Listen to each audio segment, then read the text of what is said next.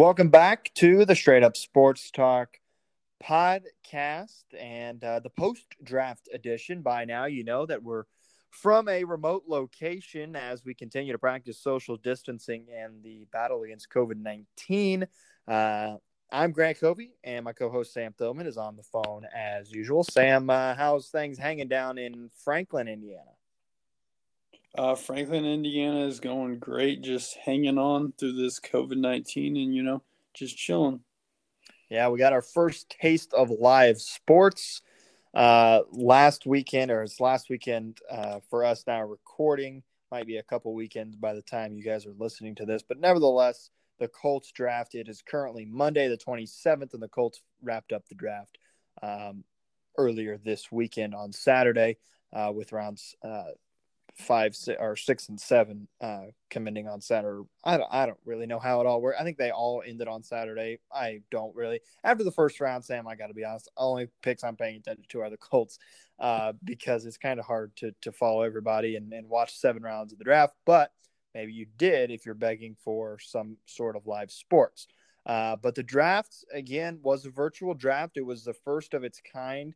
Um, that we've seen. It was supposed to be in Vegas this year, where they had boats and uh, gondolas bringing players in after they were selected, but due to the coronavirus, obviously they decided to do a virtual draft where you got a glimpse into everybody's homes and their estates and and what certain coaches had, what other GMs had, what certain coaches didn't have.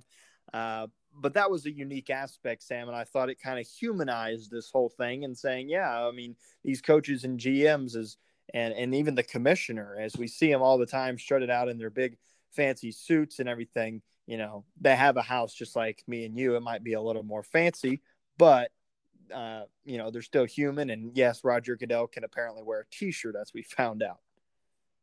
Yeah, and I th- I thought it was interesting that some of the coaches and GMs had nicer basements at least from what we saw, than what Roger Goodell ha- has, considering he has a massive contract with the NFL, getting all this bonus and stuff. I thought it was interesting, like the uh, Mike Vrabels of the uh, setup and Cliff Kingsbury, their setups were massive, and I thought I thought it was impressive for being a head coach. Yeah, definitely, definitely was, and, and you know, you mentioned Cliff Kingsbury, what a beautiful setup he had, just chilling on his couch. Bill Belichick just cleared off the kitchen table after dinner uh, to do the draft, which is kind of what you expected out of Bill Belichick. Uh, but you mentioned the commissioner. I thought the commissioner's basement was nice, Sam. I mean, that was just one little corner of his mm, basement. Yeah. I mean, he didn't show you his two pool tables, indoor pool, and hot tub that he probably has down there.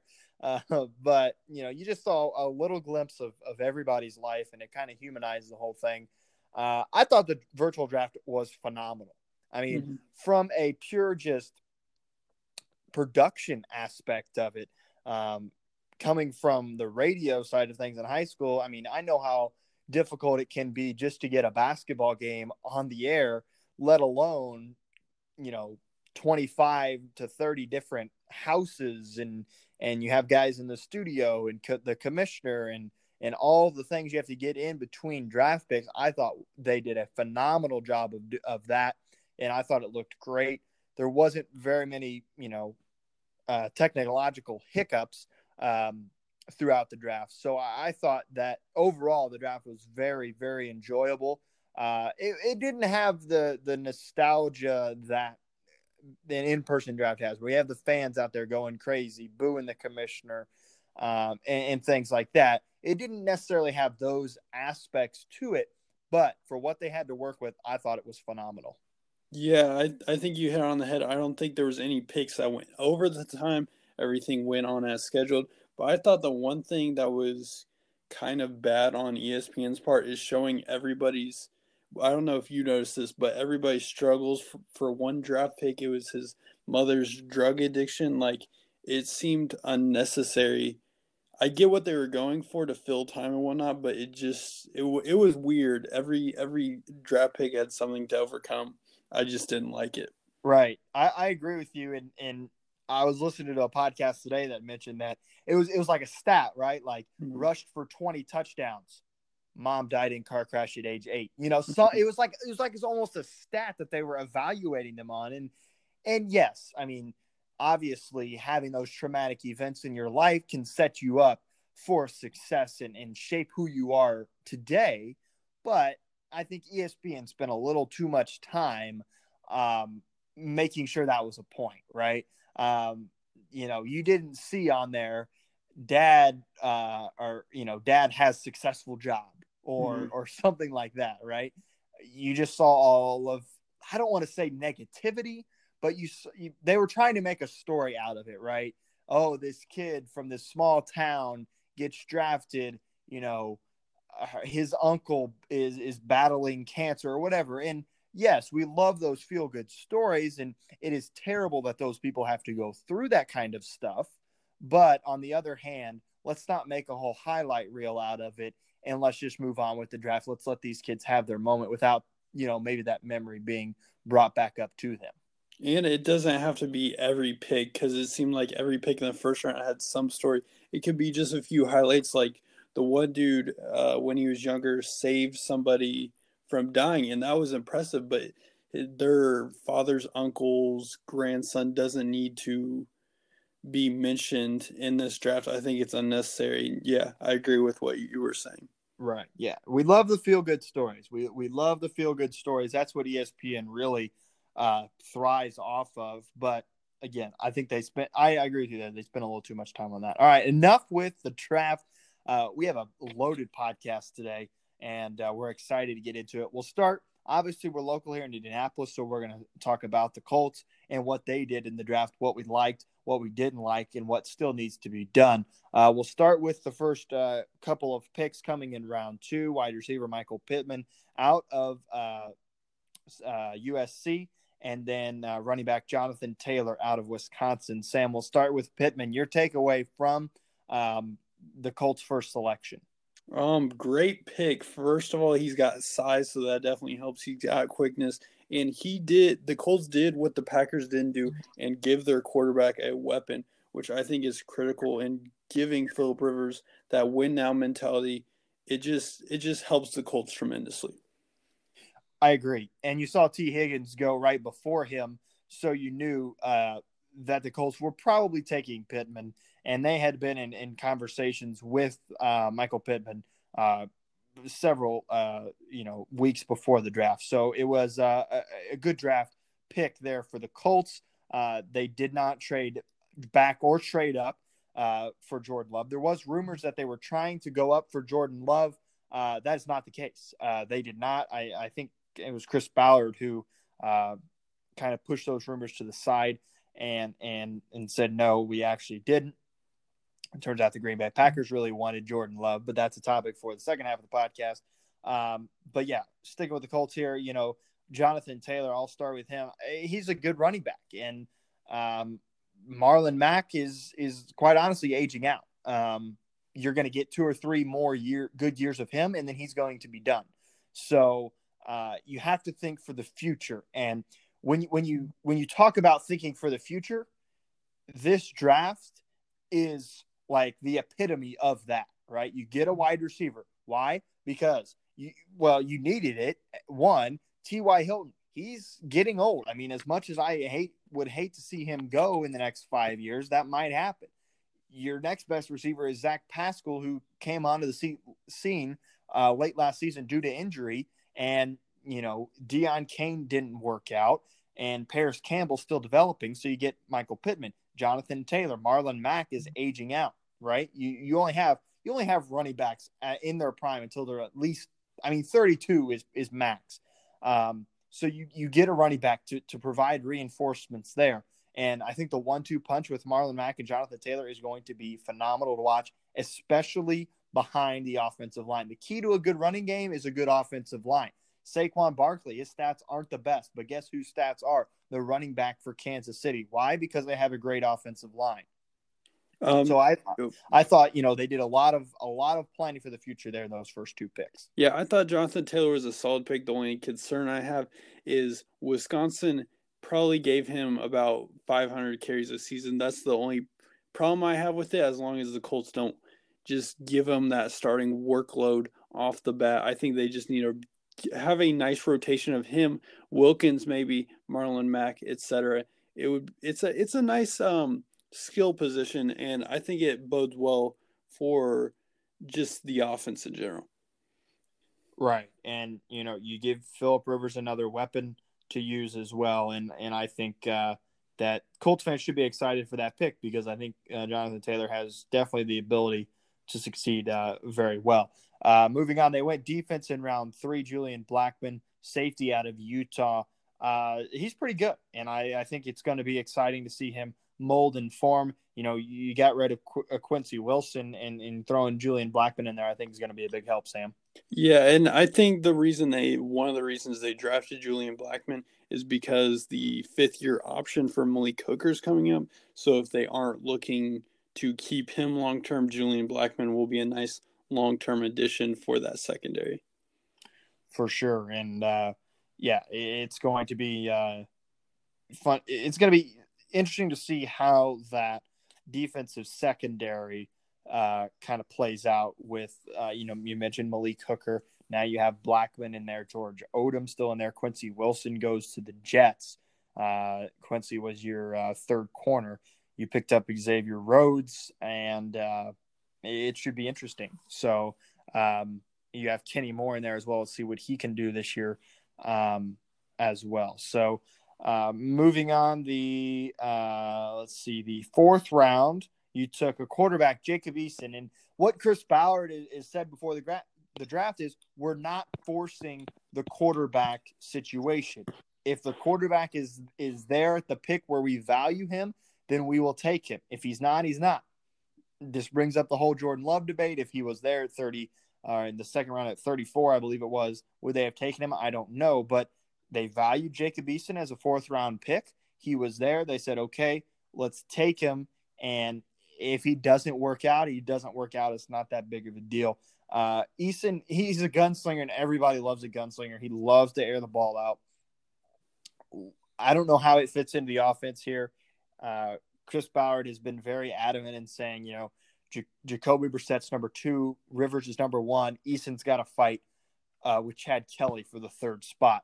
Uh, this assumes the Colts will carry three quarterbacks all season long. I don't know what they'll do uh, there, but Eason, a guy who's gonna, I mean, he's gonna have to fight to make the roster. Yeah, and I, I think the Colts did a smart job not forcing, as you mentioned, that overpaying, overvaluing a quarterback. They just let everybody clear out with those four quarterbacks. You got your Burrow, Tua, Herbert, and Love, and just sat back, let Eason fall to them in the fourth round.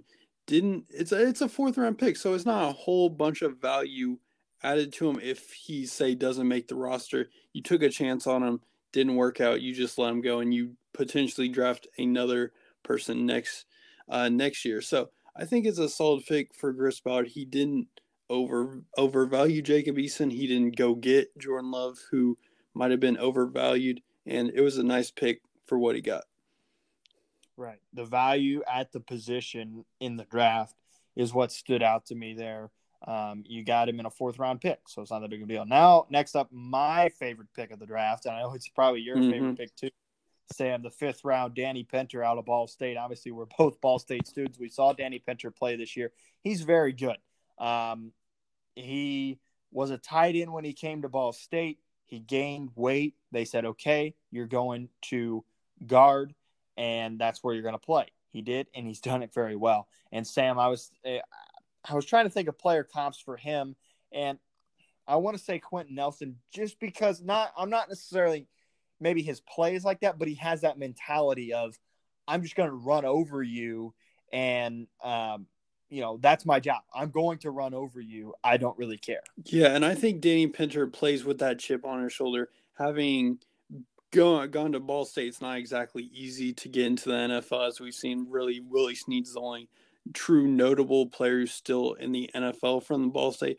So I think he just plays like Quenton Nelson with the mentality that every snap matters. He's got to play his hardest every day, and I I'm really excited to. Hopefully, we get to see him play for the Colts this season. If not, he'll just be a backup. But I, I, I really enjoyed this pick, and I thought this was the highlight of my draft here. Danny Pinter going to the Colts. Yeah, I, I think he's going to be a good addition.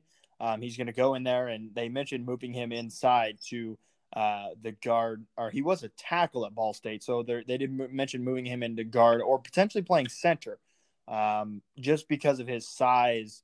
Uh, right now is more of what you would see in a guard or a center. So he did play tackle at Ball State, but uh, potentially moving into guard or center uh, at the at the pro ranks just because of what's available for the Colts there and, and where they need to fill.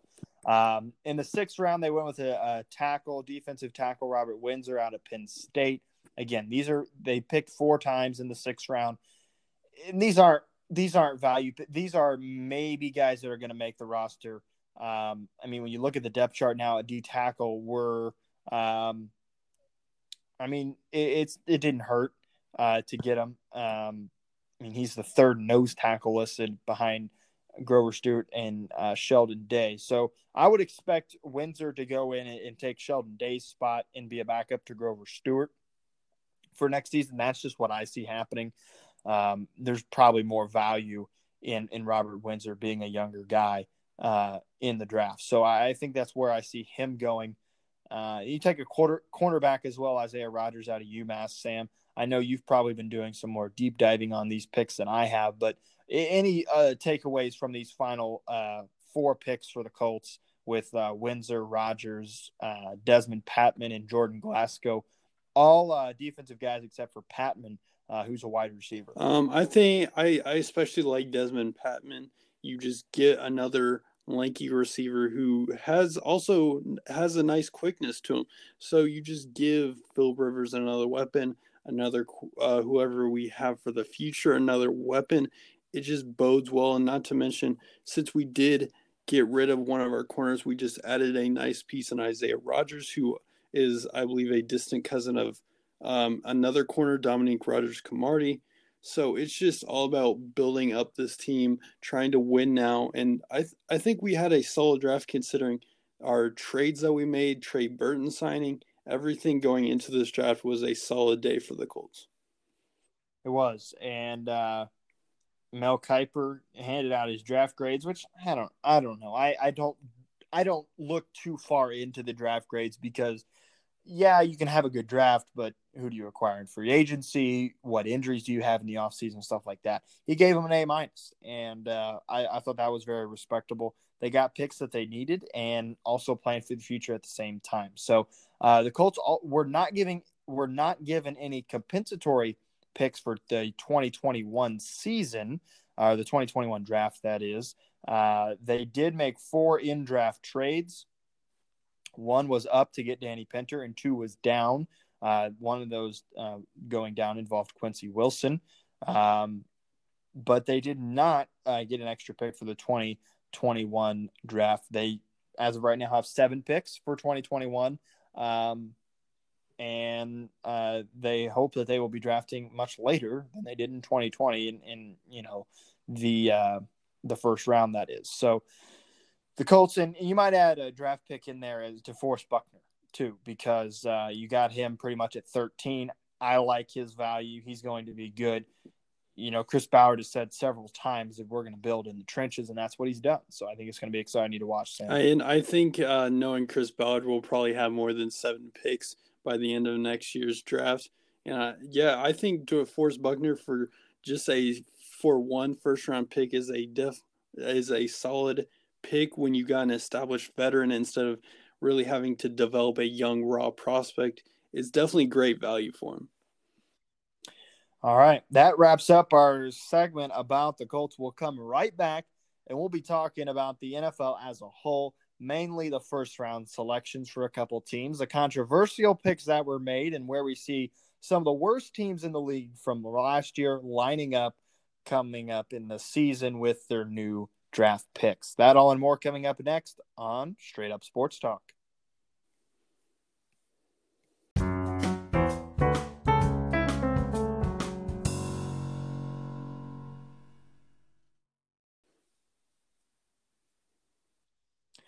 All right, welcome back to the Straight Up Sports Talk podcast, coming to you live again.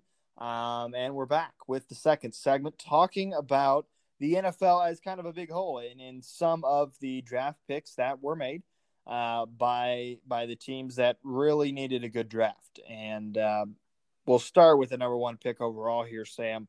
The Cincinnati Bengals taking Joe Burrow, no question there um, for that pick. Now, um, Andy Dalton's still on the roster. Uh, do you see the Bengals going away from Dalton, keeping Dalton on?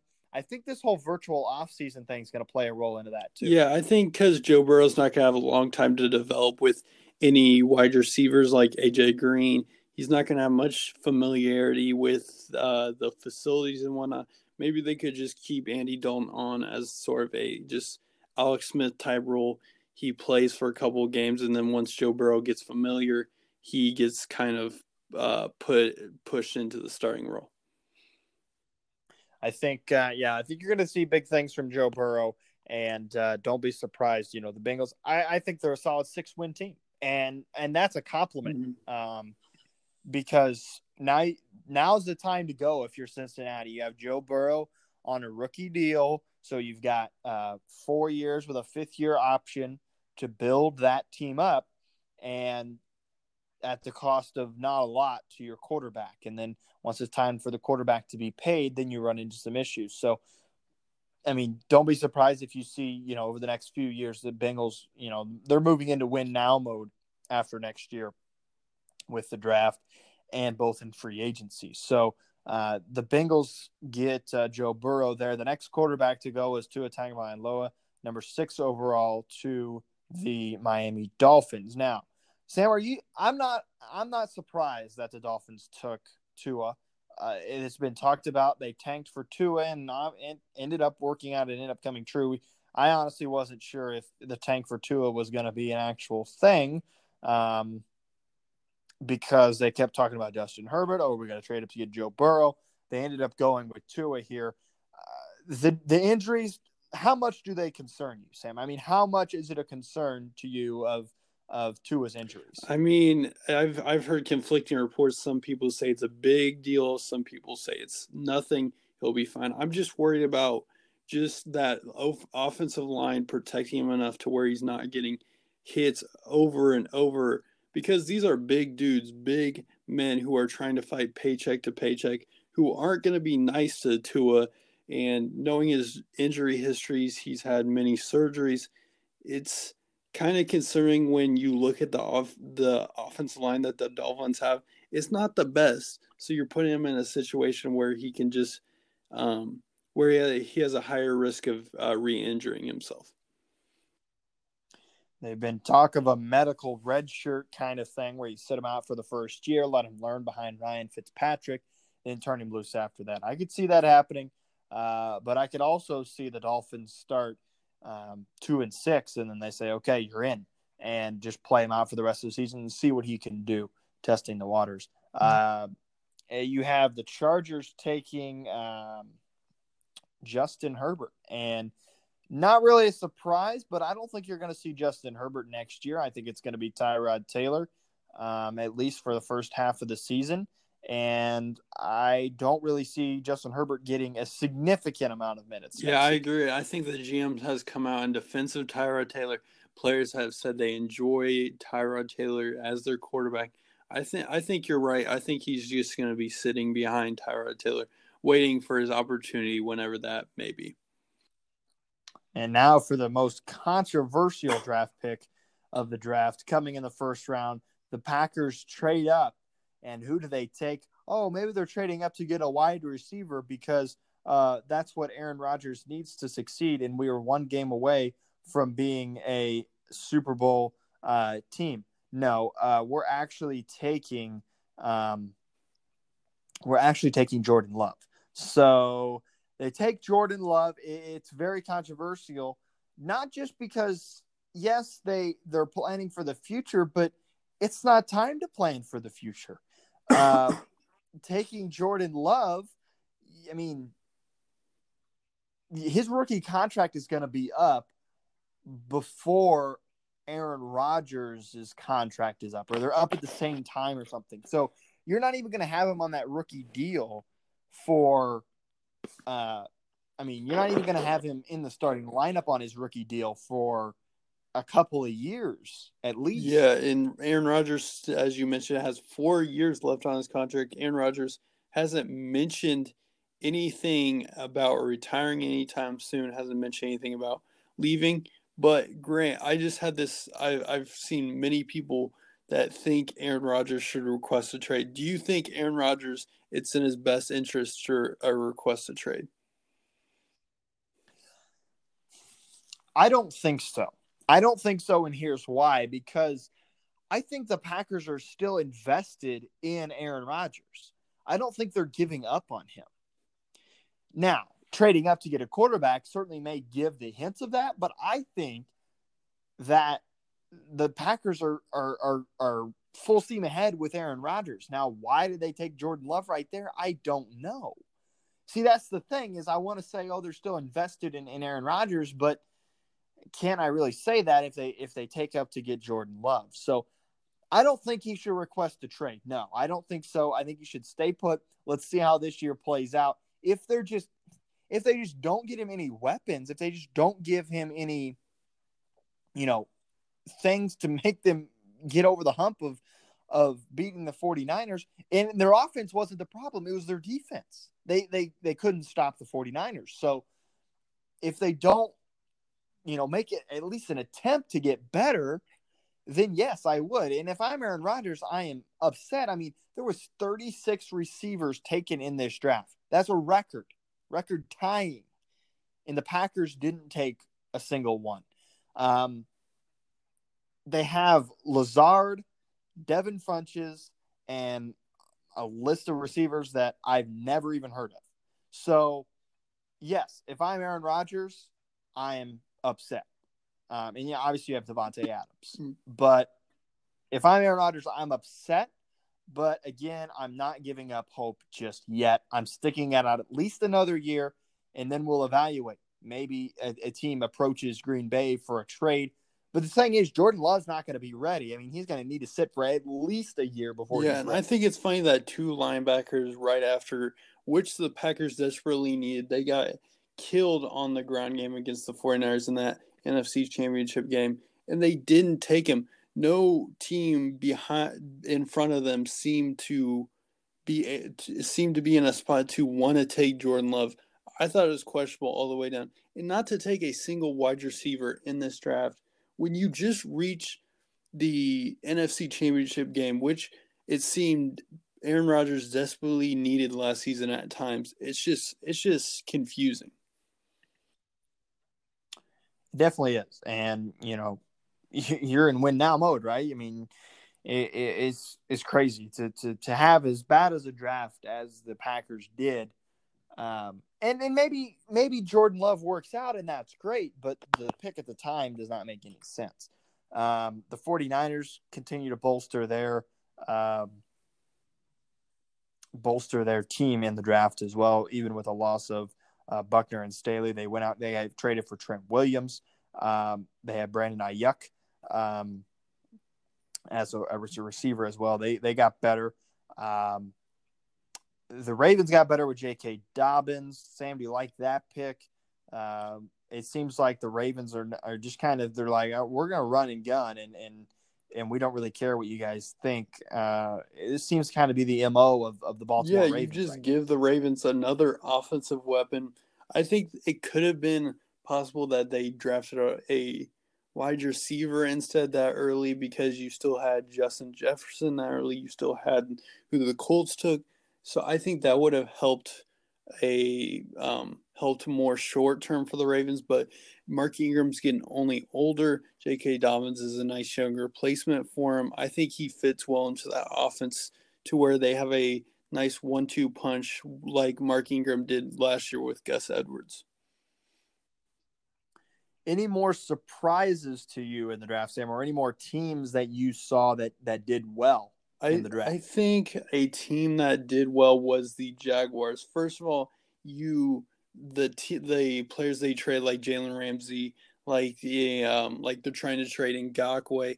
They replaced in the draft. They got K'Lavon Chaisson in the first round. They got the uh, C.J. Henderson, who some people said was even better than Okudah. We'll have to see. But I think the Jaguars did a nice job of just find, filling the holes on defense that they had to trade away.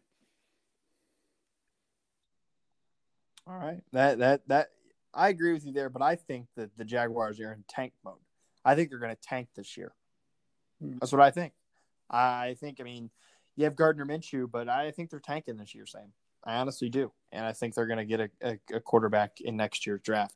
Um, so yeah, I, I, agree with you there. Um, with with a couple of what you said about the Jaguars, their picks, but again, I think they're kind of in in tank mode. Um, with that, I thought the Cowboys had a good draft. Get CeeDee Lamb, which was a quality pick. Um, with them right there. So uh, overall, um, it seemed like we were sitting there and like, oh, that's a good pick. That's a good pick until we got to the Packers. Um, and honestly, I mean, we're just gonna have to wait and see how these picks turn out. And you, we can sit here and hand out grades all day long, but you know, until they're put into motion, until you figure out what they do with the rest of free agency and everything like that, you really don't know. And uh, that's the exciting part about the NFL. So the virtual offseason program will will continue. And then hopefully I have training camp in July. That's the thing I worry about with rookie quarterbacks is, you know, Joe Burrow, you know, might show up for the first preseason game and meet his receivers for the first time. You know what I'm saying? So I think it, it, it could be hard uh, to do this virtual offseason. But apparently Joe Burrow's been studying the, the Bengals playbook for several weeks and he, and he knows it uh, very well, which is what a good quarterback does. I mean, if, if you're told by, by the Bengals, hey, we're drafting you – then uh, you start preparing right there. Yeah, I, I, think you mentioned. and I think the Bengals did a nice job of kind of uh, giving T giving Joe Burrow Tee Higgins, which is key. If AJ Green decides to stay around, that's key. They drafted an offensive tackle for him. I think the Bengals did a kind of decent job of doing just kind of surrounding Joe Burrow with the with a decent amount of pieces for him to succeed. The Browns also had a good draft. Last team I want to talk about here. Uh, they got some weapons uh, for Baker Mayfield. They they got a right tackle and Jack uh, Conklin and Austin Hoop Austin Hooper. Those are both in free agency, not in the draft. Uh, and then the tenth pick, they picked up another tackle in Jedrick Wills Jr. Uh, they also drafted a tight end, Harrison Bryant. Um, so they're trying to get offensive weapons, and you know maybe the Browns can get their act together and and, and win more games than they did last year. I, I hope so. I, I think the Browns are having a problem of they're going after too many flashy people. There's only so many so many studs on a team that can get a ball at a time. I think that's the issue with the Browns last season. They had Odell, Jarvis, Nick Chubb, Baker. They just had weapons. Kareem Hunt. They just had too many weapons to give the ball to, and they couldn't figure out how to give how to make the offense work. Right. Um, last thing before we go here, Sam, I'm going to give you the quarterbacks draft, and you tell me which ones we see week one in the NFL on the starting field.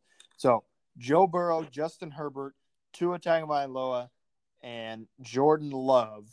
Of those four, and we'll we'll throw in uh, well, no, we're not, we'll, we won't throw in uh, Jalen Hurts, but we'll leave it with those four. Uh, which one of those four, or how many of those four, are starting week one? Can you repeat season? that? You were cutting out when you were saying.